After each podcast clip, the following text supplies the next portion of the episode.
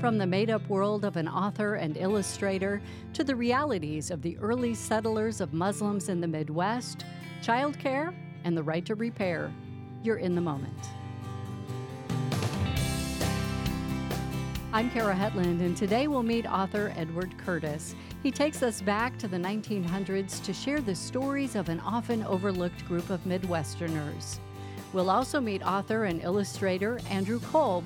He creates role playing guides and games, and he's coming to South Dakota to help us unlock imaginary worlds. Jackie Hendry joins us for a preview of this season's South Dakota Focus, and we'll talk about the right to repair. We're broadcasting live today from SDPB's Kirby Family Studio in Sioux Falls. I'm Kara Hetland. You're in the moment, and the news is first. And I'm Kara Hetland. I'm in today for Lori Walsh, and SDPB's South Dakota Focus is coming back to your television screens with an ambitious goal. And instead of focusing on different topics each and every month, um, the entire season this year is taking a closer look at one issue, and that is South Dakota's children. And it is, I can say this, so exciting. It's a thrilling new season. Uh, it premieres this Thursday on SDPB TV, and Jackie Hendry is the host, writer, uh, and all around go along with Kara's crazy ideas. and she joins me in the SDPB's Kirby Family Studio to preview the show. Jackie, welcome. And I can say this I am so proud uh, of this first episode and you embracing this. So let's start with how we came up with this idea. Yeah. Um, well, I got an email towards the end of last season. Gotta love the emails. with, with an opportunity uh, uh, forwarded along by, by you and our director of content, Twyla Olson, uh, about a National Press Foundation fellowship about the future of the American child. Uh, we, with your support, I applied for that, was accepted. This was a few days in Cleveland, Ohio, with a whole bunch of other journalists and different uh, different disciplines from all around the country, and we all got together to talk about how we report on young people. And so the focus of those few days, a lot of it was about foster care, a lot of it was about uh, long COVID and childhood obesity and other health issues for children. But then also, as I'm sitting there, I'm thinking, I'm not hearing anything about childcare, and I know that's an issue in South Dakota. I'm not hearing about um, specifics to mental health in South Dakota, or I'm thinking, how do I focus this on uh, foster care in South Dakota? So, uh, brought that great information back, some great contacts, and thought, what if we spent a whole season, each episode on different issues specific to South Dakota kids? And we said, let's. Yes. yes. Uh, I'm an easy yes often. So, uh, yes, great idea and great content. So, explain how you're laying out the season. Yeah, uh, uh, kind of trying to give it a bit of an arch across, you know, nine months. We have nine shows. Uh, our first episode, we're starting at the beginning, uh, not even with babies, but with maternal health care. Um, so much of lifelong outcomes really begins before a kiddo is even earthside in a lot mm-hmm. of cases. So we're we're giving an overarching look at maternal health care access in South Dakota, some of the barriers to those prenatal visits that mothers might face and potential solutions to that access piece. From there, we're moving on to childcare. We'll have a show about uh, youth mental health and trauma care for young people, foster care, uh, K through 12 education. Wrapping up the season in May with high school graduates and how South Dakota high schoolers are deciding what's next for them in that graduation season. I'm really excited about what we've got lined up this year. Okay, and we have uh, put out the request to high school students to help us uh, with some content mm-hmm. as well. So we're hoping to have more episodes with um, shorter stories uh, where high school students are participating in your season too. Yeah, big shout out. Uh, Sturgis Brown high schoolers stepped up to the challenge for us last season uh, with a story about mental health. We want to invite any any high schoolers. You know, you've got a smartphone, you've got a story to tell. There are ways to make that happen, and I would love to hear from high schoolers about what matters to high schoolers. Okay, so this season uh, we're also doing something different, and we're convening a town hall uh, discussing the childcare crisis and another maybe Kara harebrained idea. we're linking live that evening uh, both our Rapid City and our Sioux Falls studios, and we're going to have panelists in each facility uh, talking, live studio audience in both. Take it from there. Yeah, so childcare, we know everyone around the state. If you have a kid that's not school age, you know that this is an issue. And we hear that parents are kind of white knuckling it through those preschool aged years and and we're running into issues. And that's more than we can talk about in a half hour typical episode. So we're bringing decision makers together. There's a lot of confusion about whose problem is this to solve. So we're bringing lawmakers, business owners, uh, daycare providers, childcare experts. Uh, into these studios on both sides of the state, including audiences. We'll invite audience questions both live in person and online during the live stream. You can submit those, and we'll be monitoring for that uh, to really get down into it what needs to happen in South Dakota. And we're not putting an end time, so it could go Yeah. longer than an hour. So, Yes. um, so that is our plan, October third. If you'd like to participate uh, in be an audience member, uh, or you can watch it on Facebook Live, YouTube channel, or sdpb.org/live, and you can join either Rapid City or Sioux Falls location in person, or watch it on the stream. Watch the archive of it. Uh, we are off to a great and exciting season and really having the dialogue and convening the deciders. So, Jackie, thank you so much. Congratulations on a season well done. I've only seen the first episode, but still, uh, great work. Uh, and thank you so very much. I, for one, am very proud of you. Thank you, Kara. You're listening to In the Moment on South Dakota Public Broadcasting. I'm Kara Hetland. And let's say something lights up on your dashboard, or there's a concerning sound whenever you turn on your car, or your battery just flat out dies. What's your next step, and where do you go? Well, the newer your car is, maybe the fewer options you have. Bob Jared is the Vice President of Operations at Sturdevant's Auto Value. That's an auto parts and accessory business headquartered in Sioux Falls. He joins me in the SDPB's Kirby Family Studio. Thanks for coming in. I appreciate it. Thank you, Kara. Appreciate the opportunity to be with you. And Stacy Miller is the Vice President of Communications at the Auto Care Association, and she joins us by phone. Thank you, Kara. I really appreciate the opportunity. So this kind of all started with a story uh, by one of our producers who um, probably grew up like I grew up. And if something is wrong with your battery, you just drive to the auto parts store and they'll put it in for you. Um, and in her case, they couldn't do that because her car was too new and they wouldn't be able to access the computer from that parts store to uh, tell the computer that A new battery. a new battery's needed. there. So they also made the comment to her about right to repair.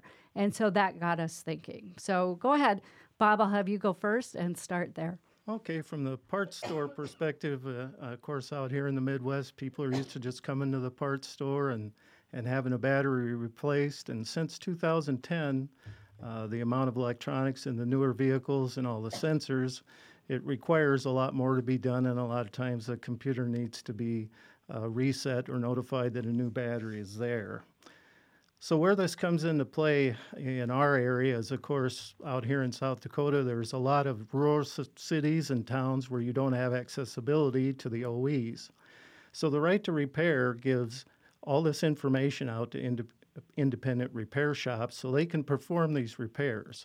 Although there is a big expense to those folks also because they have to have the equipment and the availability of the software to make the repair.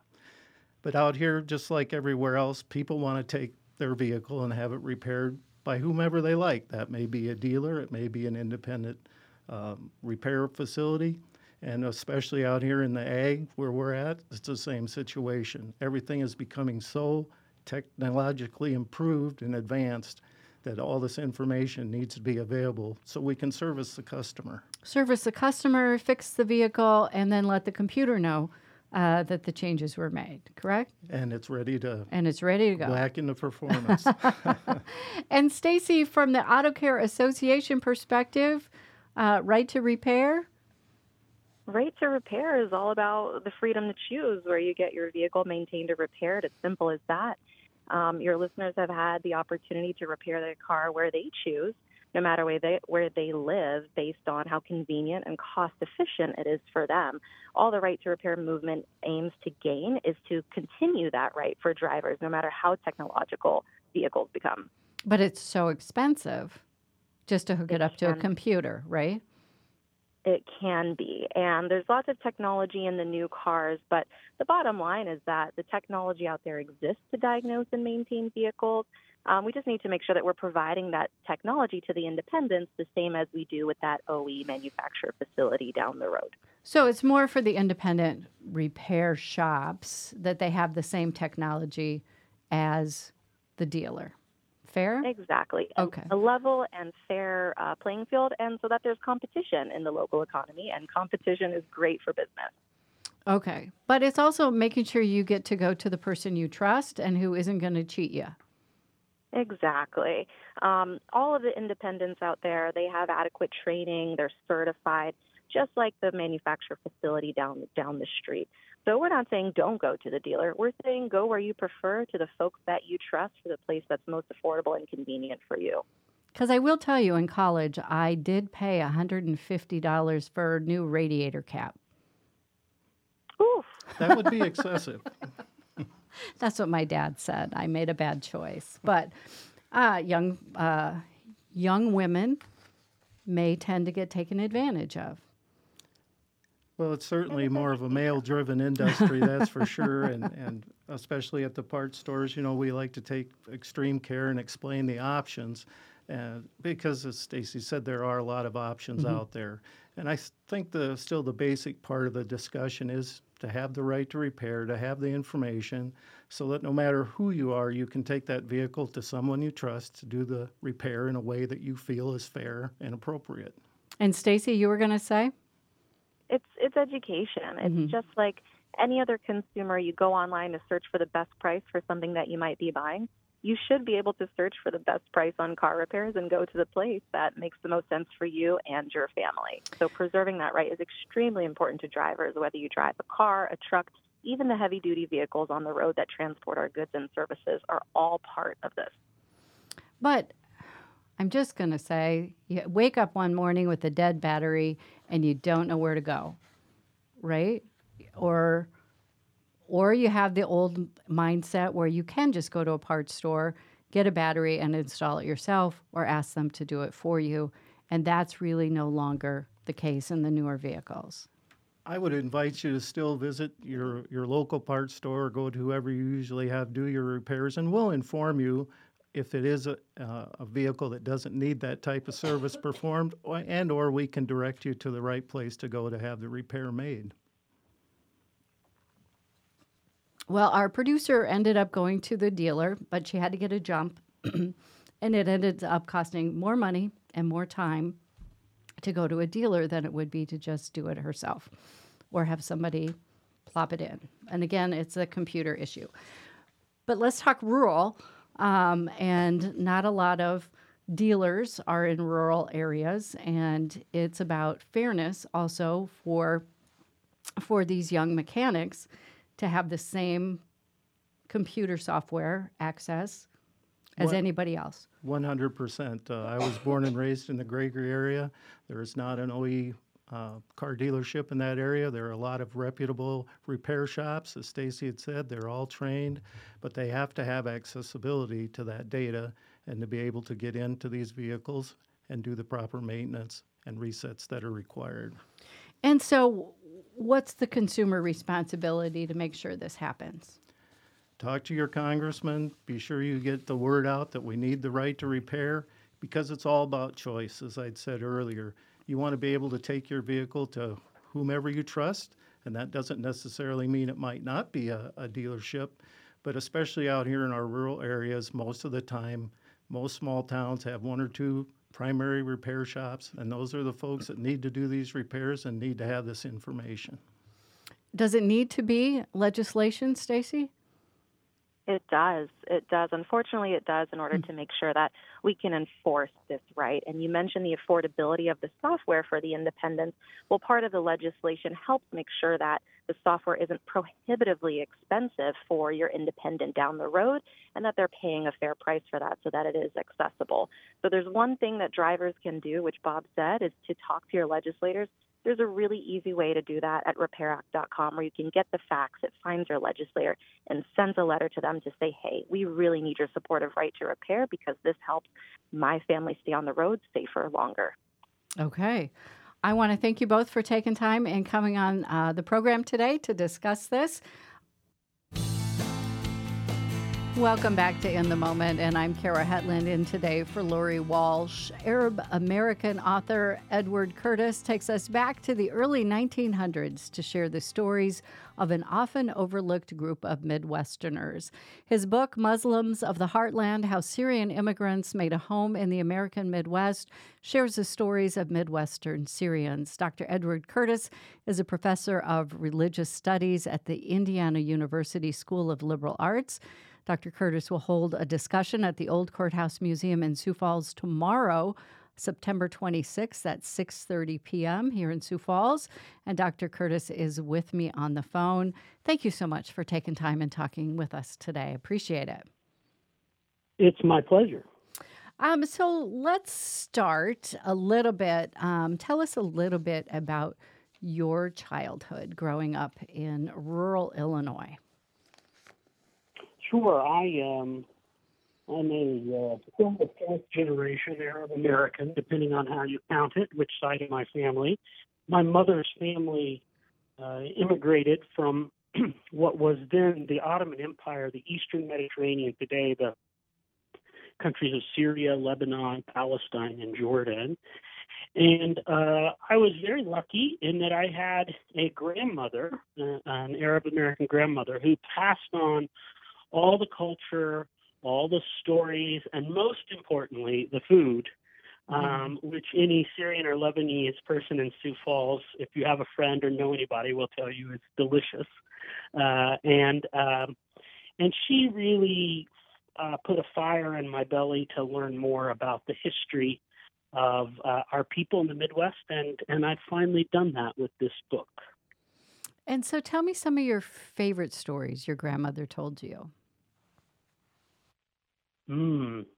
I think well, the book begins with a very with a mystery, which is she told me, and I think I that at the time she said that the men in her mother's family would never set foot inside a church, which surprised me because our Christian and and as far as I knew, most of our Syrian and Lebanese relatives were were Christian.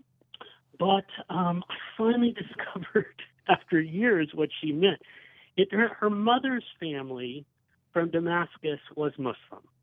And even though most of us who came to the Midwest were already Christian before we ever immigrated, the, um, there were a substantial number of Muslims among us. Um, and we all knew each other. And where in places like Sioux Falls there was a community of Muslims, that uh, heritage got passed along. But where, for example, in southern Illinois, where there were in rural southern Illinois, where there, as far as I know it, very few Muslims, and southern Missouri, uh, it just didn't get passed along in the way. And that, that happened in the lower Midwest. In the upper Midwest, Islam tended to stay stronger as an identity. So, talk a little bit about the sense of community, and we're talking early 1900s. The sense of community uh, that this these group of immigrants had in their communities. That's right. I mean, they were so they um, they oftentimes arrived in um, Sioux Falls, and they were um, like a lot of immigrants from Southern Europe or Eastern Europe including the many Greeks and Jews um, who were in Sioux Falls. They um, they weren't um, well educated oftentimes, and many of them were peddlers. And peddling was a very important part of their uh, of of their community, and the other key part of their community was homesteading. They ended up homesteading um, the western part of the state as that became they they arrived just when that land was being taken away from native people and divided up into 160 acre plots and given away to um, to anyone who would homestead it.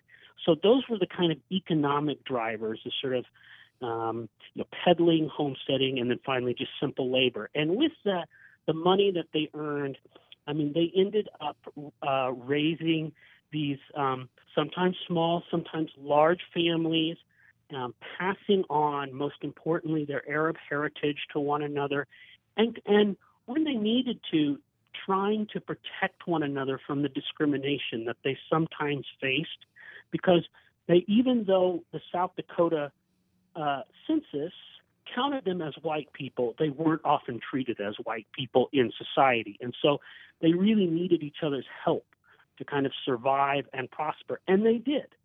They did as you know, this community overall, if you think about the history of um, the Dakotas, I mean, you think about people like James Abourezk, the late senator, Jim Abdnor, you know, these these sort of really pillar. They happen to be Christians, but they're also important Muslims, like the Ogdi family in this uh, in in their history. And so the homesteading that you talked about taking place in western South Dakota was Kadoka, that we know of today, not really uh, prime farmland. Uh, so they, they struggled a little bit um, with how to make money off the land. Is that true? That's right. You know, I mean, the railroads got railroads got built out there. The railroads promoted that land, and they were everyone was supposed to use what's called dry farming, which was you till the land deeply, really deeply to somehow magically unlock the moisture. Well, anyone who's been to the Badlands, the Kadoka is the gateway to the Badlands, knows that there's no moisture to be had. and they're trying to plant wheat and other intensive crops. And so on a good year, they could do okay. But that, you know, as it was simply unsustainable as intensive, you know, for grain at the time. Technology wasn't available. And so, even though there was a kind of land rush in the 1890s and the early 1900s, but by the agricultural depression of the 1920s, you began to already see some decline in the population. Plus, some of the characters in my book, they really hated it out there. in fact, the you know, the book begins with the story of uh, the aunt of the person who Sam Ogdi, who's hosting me, helping to host me um, at the old courthouse museum.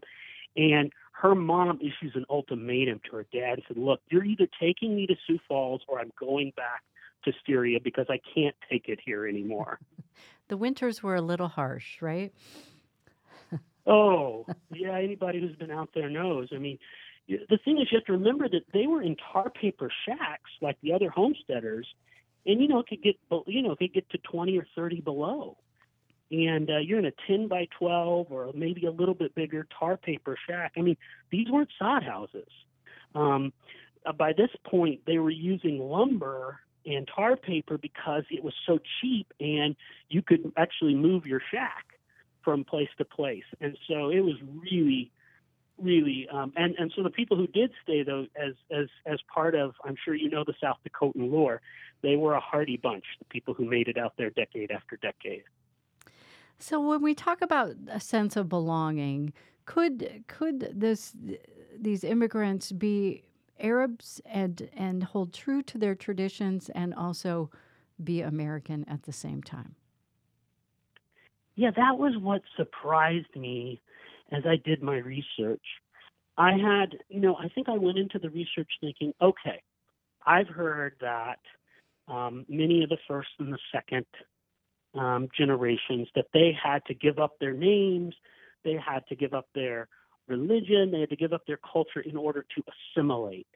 But what I discovered in South Dakota and um, across the Midwest is actually many of them saw their Arab communal identity. Often they would call themselves Syrian and then later Lebanese. It wasn't they didn't start out there was no Lebanon at the time, so they were Syrian at first they saw that they oftentimes um, saw their religion as a source of, of strength, and they didn't see it as contradictory to their American identity. They saw the values of being Muslim or being Christian and being Syrian as uh, as parallel to being American. And so so it was in a way because they supported one another and they and if you think about the Midwest at the time, everybody had an ethnic or racial identity. Whether someone was an Ashkenazi Jew or a Polish Roman Catholic or uh, a Bohemian um, you know, uh, Roman Catholic in Cedar Rapids or wherever, everybody had an ethnic, often religious identity. And so that was just part of being a Midwesterner at the time. But it wasn't so that they could be separate, it was so that they could participate as a community in the country. And in fact, many would give their lives, uh, including from Sioux Falls, in fighting for the United States in World War One. And you, World War One was really a turning point as well, correct? It, it was. It was, and you know, it was so. You know, the the Muslims in Sioux Falls they either didn't attain the critical mass of people needed, or that identity somehow didn't cohere after World War One in the way that it did in other places where you find mosques being built as the kind of ultimate public symbol of our belonging to America, whether we're talking Ross, North Dakota, Cedar Rapids, Iowa, Michigan City, Indiana, all in those places, these these people built mosques. They did not in um, in Sioux Falls, but that doesn't mean that they didn't participate. World War One, um, you know, was a turning point for all of them because one, many of them did not yet have citizenship up to that point. But if they served in the U.S. military, the men, they could obtain U.S. citizenship, and people from Sioux Falls did that. And uh, I tell the I, I, tell the story of a of a young kid named uh, Joe Shammy who gave up his life in the Battle of Meuse Argonne, which was the largest battle in World War One, and and the reporting on it back in Sioux Falls. And it's a really poignant, you know, story of bringing back the memory of this Syrian Arabic speaking kid to the folks back in Sioux Falls to tell him what he had done for the country. I also love in the book your uh, the image that you paint of your grandfather and how strong he was and how um, Muslim Americans became athletes. Yes, yeah, and and I you know that resonated in a way um, that I didn't when I started seeing all of these Christian and Muslim wrestlers and um, and sort of and um, Alia Ogdi um, from Sioux Falls would talk about her dad participating in these kind of um, strength competitions, you know, sword fighting, and, and uh, on the famous July 4th, 1916 parade in front of the courthouse, the the crowd was bedazzled by the incredible um, sword dancing of the Syrian Muslims who put on um, who put on a show for everybody on July 4th. And these were all kind of martial arts that had been taught, especially to the men. Um, and I didn't know the background. I never knew why until the day he died. My grandfather so valued his abs of steel. I mean, he was one of the, you know, he, he'd say, "Hey, punch me, punch me." Um, but it turns out he was not unusual. In fact, both he and his brother Ferris were recruited out of Broken Arrow, Oklahoma, uh, to play for Knute Rockne at Notre Dame, which is where he met my uh, Arab American grandmother, the one who raised me with this whole heritage at uh, who was at St. Mary's College at the time, right across the way. So, you know, and it made sense to me too because in some places, it depended on the place, but in some places, the manhood of these immigrants was really being challenged. And, you know, they, um, these physical kind of feats were a way for them to sort of exhibit their manhood in public. And that was very important in American culture at the t- especially at that time. Um, we see this in a lot of communities of color where sports kind of become, you know, become a way to show this kind of determination and strength to, in the face of challenges. And as you move through your book, you uh, then uh, talk about during the Great Depression how the peddlers then became um, the store owners. They did. They did. I mean, they were perfectly set up for it, right? And um, because they already had these networks, they knew how to. They knew what people wanted. They knew what goods. So they oftentimes would actually do a transition from peddler to dry good uh, store owner, and then when refrigerated cases uh, came in and um, became more available, then you know in the 20s and 30s, and in places like Sioux Falls and Cedar Rapids, I mean, if you talk to some old timers, many of them will remember the corner Syrian grocery store. Uh, they were more in that business than many other businesses. And um, that was really important in the 30s. One of the reasons they did well as a community in the 30s is that there was very little credit. And grocery stores essentially became banks because it was one of the few places during the Depression that you could go to get credit. Mm. And, you know, and the store owner would keep you on their books. And then oftentimes when you got that paycheck, you would then bring that paycheck to the to the grocery store owner, and so um, that gave the community um, a lot of um, wherewithal throughout the depression. Which is, I had to explain why in the world were all these mosques built during the depression? Where was the money coming from? Well, a lot of it was coming from the grocery stores, and it built trust, right, and a little bit of community as well. Absolutely, and that's the thing. You know, for so these, of course, you know, um, service. You know, um, the kids were all taught to um, dress neatly, to speak. Ex- oh, Dr. Curtis, I believe that we have uh, lost you. Um, so, Dr. Yeah. Edward Curtis's presentation, Muslims of the Heartland, can uh, is at the Old Courthouse Museum tomorrow, September 26th at 6:30. It's a free presentation. Dr. Curtis, thank you for joining us today, and we hope you, you, have so a wonderful trip to Sioux Falls. Thank you so much. Take care. Bye bye. Let's take a moment now for South Dakota history. On this day in 2012, the South Dakota Housing for the Homeless Consortium released an annual survey and count for those identifying as homeless. According to the report, the number of homeless individuals in the summer of 2012 was 1,163. The South Dakota Housing for the Homeless Consortium is a statewide organization that was created in the year 2000. They describe themselves as a coalition of service providers, individuals, local and state government departments, and faith based organizations, all working together to address homelessness. The consortium says they believe that housing and other basic human needs should be within everyone's reach in an affordable and dignified manner. They describe one of their goals as an effort to raise awareness about homelessness in South Dakota. In 2009, they began an annual statewide homeless count and survey. They sought to document who the homeless are, where they're located, and what services they need to become self sufficient. The consortium published their reports for use by service organizations and government agencies that need to allocate resources to the homeless.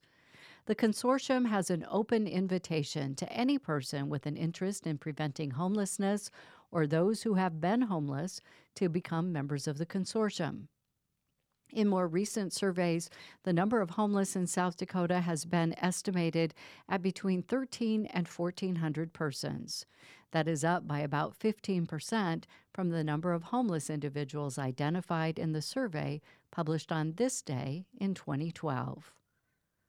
Production help is provided by Brad Tennant, a writer and professor of history at Dakota Wesleyan. Up next, Laura Roti brings us a story of a small town keeping a legacy alive. You're on listener supported SDPB Radio.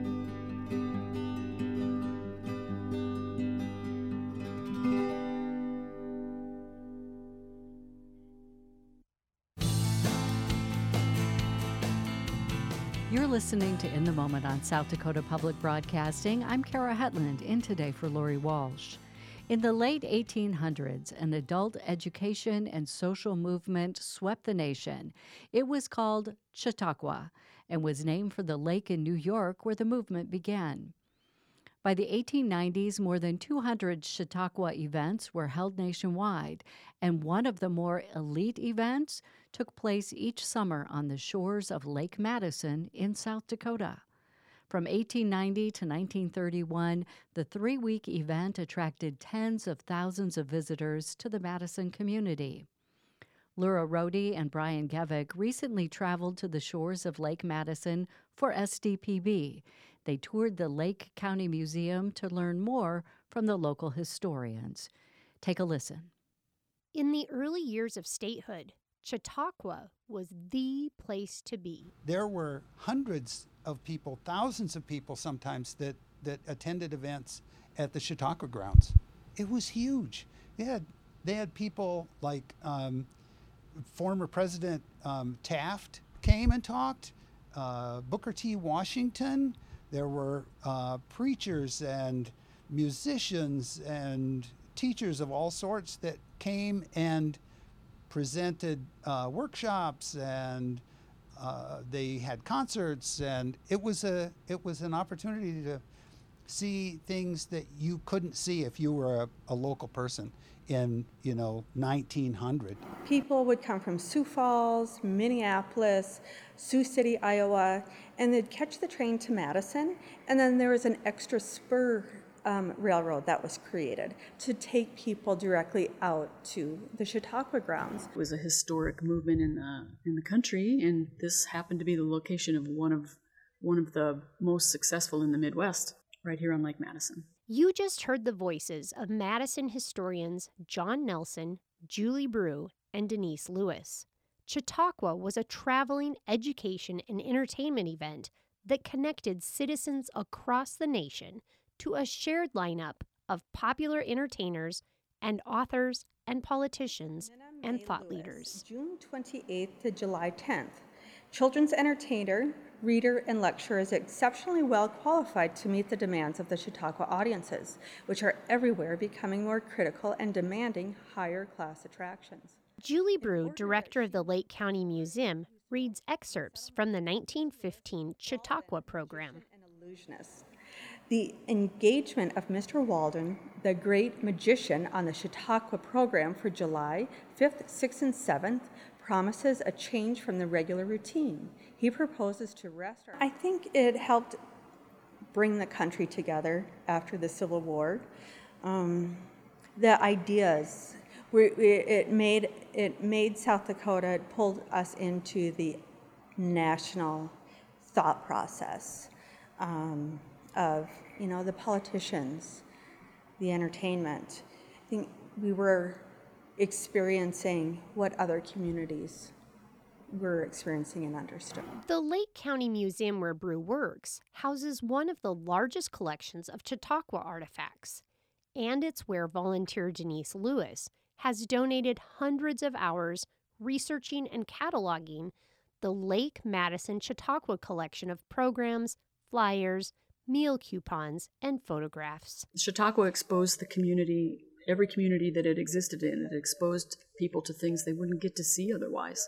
Because if you put yourself back in that era, there was no uh, internet, there was no ability to um, get educated online, there was no ability to watch a concert online. While most host communities put up temporary circus like tents for Chautauqua, the Chautauqua grounds at Lake Madison were home to permanent Chautauqua structures a 2,500 seat auditorium, grand hotel, and swimming pavilion.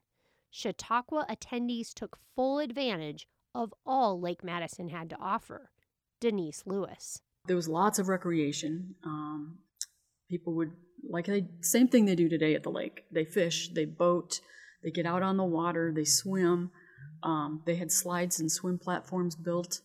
Um, they had a boathouse built. There was canoes and rowboats to rent. There were leisure cruise boats that would, um, steam powered boats that would take you out on a scenic cruise of the lake, which back then was very undeveloped and very natural. Lewis became interested in Chautauqua because she grew up on Lake Madison, and her childhood home sits across the lake from where the Chautauqua grounds once stood.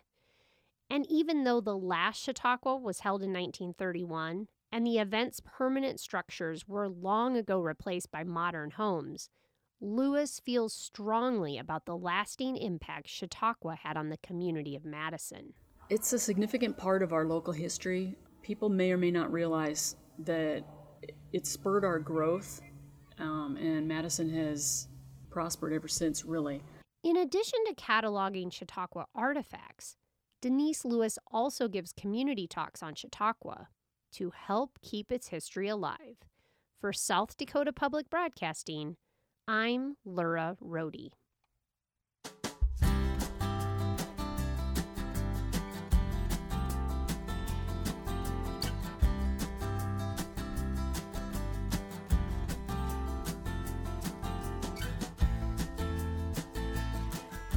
You're listening to In the Moment. I'm Kara Hetland today for Lori Walsh and author and illustrator Andrew Kolb's mind contains entire worlds.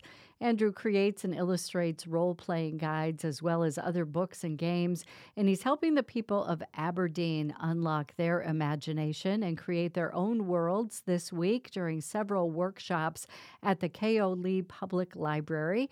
And before that, he joins us now via Zoom. Andrew, welcome. Thanks for being here. Hi. Thank you for having me, Kara. So let's uh, let's start uh, with this this other world that's in your imagination. Describe it for me.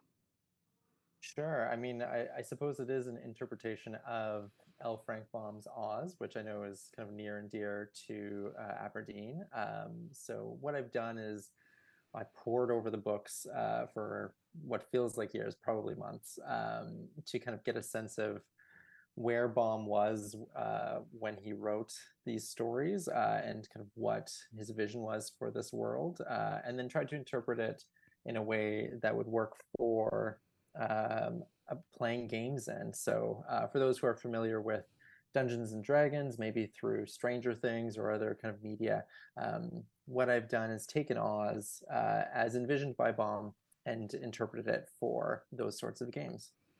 And how how is it used by by the gamers? Great question. Uh, so uh, role playing games like this are usually kind of asymmetrical in that there's like one person running the game, and then there's usually two to three, maybe even more uh, other players that are kind of uh, exploring the world. Uh, so the person who is running the game would typically have the book and then read through it and understand the setting, uh, and then create challenges for their players. So that can be kind of social challenges like uh, political drama or um, locking them out of a, a, party that they need to get into. Uh, and then the players have to figure out ways through role playing and through some dice rolls to figure out how to overcome those challenges. And each time you play, it can be different? Yeah, absolutely. Yeah, the beauty of this is that uh, 10, 10 different people can pick up the book and they can run 10 different games because uh, it really is. Oh, think of it more like chess in that it is a game board that the person running the game can set up the pieces how they want and, and then the other the hmm. other side or the other players can then respond in kind. And how why why Oz? Why where is that inspiration coming from? Why Oz? Great question. I um I, I mean I loved the original stories. I admit I only kind of as a child read the first three, um, but uh, kind of being an adult and kind of re-exploring my kind of like childhood um, loves, then went on with the rest of the series and really appreciated just how interconnected the setting was. Like I think or I hadn't really come across any other fantasy literature for children or adults that uh, explored a setting first and characters second. Like uh, in the Oz books, or at least in Baum's early Oz books, there are repeating characters, but really each time it tends to follow different different protagonists or a different group of of, of characters. And in that, I found it really interesting. So um, much like the games that uh, you can run in this setting, uh, Baum designed Oz to be a location first uh, for different um, personalities to explore. Do you have a favorite character? oh, great question. Uh, I do love Tik-Tok, uh, who is like a mechanical man. Um, he was featured in the um, the Oz sequel, Return to Oz, the movie. Um, but I always enjoyed kind of this very logical character uh, who is kind of beholden to someone else, kind of turning this giant clockwork crank on his back. Mm. Um, I like that kind of strength and knowledge, but kind of like physical, not maybe weakness, but um, reliance on others. And so you have uh, kind of another part of your career is uh, becoming a publisher and a writer. So tell me a little bit about, or illustrator, uh, writer and illustrator and publishing. So tell yeah. me a little bit about that journey. So I went to school for graphic design um, and loved it, but realized that, uh, I mean, throughout my childhood, I was always drawing. And as a graphic designer, I wasn't doing that as much as I wanted. Um, so in transitioning to illustration, really found that that was kind of where my passion was. Uh, and uh, part of illustrating is getting to be exposed to many authors uh, and working with uh, kind of like picture book publishers uh, and getting to kind of explore that world. Uh, and after enough time kind of wading through those waters, kind of took the leap and decided to pitch my own picture books. and those books then led to working with other authors and and I mean I don't know it's not a linear path but have uh, eventually arrived at also pitching these sorts of uh, books as well so now I get to write both picture books for for a younger audience and then these sort of setting books which are uh, skew more towards kind of like teens and adults. And did you have that one aha foot in the door moment, or was it just going with the grind? Oh, uh, I would love to. I would love to know what that one aha moment was, uh, so that way I could replicate it or share that experience with the world. Um, but I, I, really think it was uh, both luck and a mix. Well, yeah, a mix of luck and uh, just dedication. Like I just continued to make work that I loved and shared it online, and and eventually someone saw it and shared it with someone else, and and kind of here we are now. It's not a romantic journey. Um, it is a lot of uh, kind of just making work for maybe two or three people to see. Uh, but eventually that three becomes six, becomes 12, and, and it kind of snowballs into, into hopefully um, a, a, kind of a, a consistent kind of following. And what's your best advice for aspiring creatives? Oh, great question. Um, I have, I mean, I on Saturday I have a full workshop dedicated to that, but I think a, a good snippet would just be to just to to do it like just to whatever it is that you're uh, that you have in your mind or that idea that you kind of keep going back to whenever you're in the shower or going for a walk i think it it's the the first step is really the hardest uh, genuinely. I, I mean that sincerely in that it once you kind of get rolling then if, if it's truly meant to be or if you are truly passionate in in kind of making it then once it starts then it kind of continues. That kind of like flow just keeps going and, and maybe it'll slow down but uh, it, it, always picks up again if, if you really are kind of like passionate and, and following it through. Okay andrew i want to thank you for taking time and coming on the program today i really appreciate it my pleasure. This has been lovely. Thank, you. Thank you. you. And you can explore the wonderful, wonderful world of Andrew Kolb at the K.O. Lee Public Library in Aberdeen. These workshops are for all ages from on September 9th through the 30th. And there's more information on our website at sdpb.org. And that'll do it for our show today. You've been listening to In the Moment. I'm Kara Hetland. We hope it served you. Have a great day.